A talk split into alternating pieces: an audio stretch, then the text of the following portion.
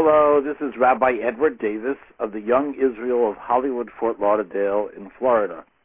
And I'm honored to be a participant in the Take Five for Torah that the OU offers for us all. I wish to discuss certain aspects of the mitzvah of mezuzah. The Shulchan Aruch does mention that there is a concept of shomer delatot, that Hashem is the guardian of those who observe the mitzvah of mezuzah. I find this much more problematic and enigmatic to attach a justification and a rationale to this mitzvah or to any other mitzvot. This raises definite questions uh, in my mind. I'd rather take the approach that I perform a mitzvah because Hashem commanded it. Uh, in regards to mitzvot rabbanan, we perform those mitzvot because our sages enacted the decree or the institution of that mitzvah. The mezuzah, its presence clearly identifies the dweller of the home as a Jewish person. Parenthetically, seeing an old home with a notch in the right doorpost is a clear sign that this was once was once a Jewish home.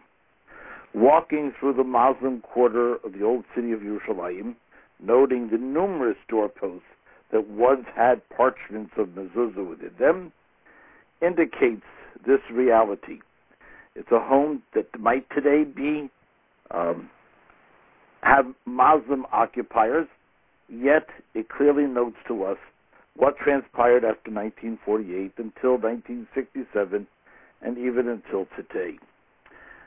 The halacha that I wish to dwell upon a little bit, pun intended, in the mitzvah of mezuzah is the mitzvah, the halacha of a renter of a home, bagalut, in exile, vis-a-vis his counterpart in Eretz Yisrael. Outside of Eretz Yisrael, the Jew has a 30-day leeway period in which to affix the mezuzah on his doorposts. In Eretz Yisrael, that's not the case. The Jew has to place the mezuzah on that day. On the day he moves in, he is required immediately to pick, put the mezuzah up. Outside of Eretz Yisrael, perhaps the way and the only way we can define a Jewish home is through the occupation of that home and the assumption that the Jew lives there. It's through the means of a chazakah. Over this 30 day period, the Jew living there earns his right to dwell there, and the place becomes a Jewish home. In Eretz Yisrael, it's immediate.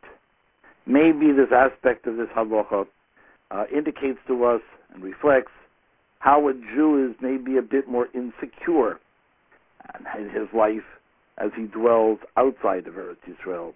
While in Eretz Yisrael, the mitzvah hal- and halacha mezuzah teaches us that Eretz Yisrael is truly the Jewish homeland. Another aspect of the mitzvah mezuzah, which also brings out a, an important lesson, while when we move, if we know that the occupant of the house after us is Jewish, then we are required to leave the mezuzahs up for the next occupant. This perhaps teaches us the concept of arivut, or mutually shared responsibility that we have as Jews. When we observe a mitzvah, we need to observe it exactly as it's brought down in halacha. At the same time, we're always striving to learn absorb the mitzvah and not just observe the mitzvah. May our proper observance of the mitzvahs truly earn Hashem's blessings for us all. Thank you.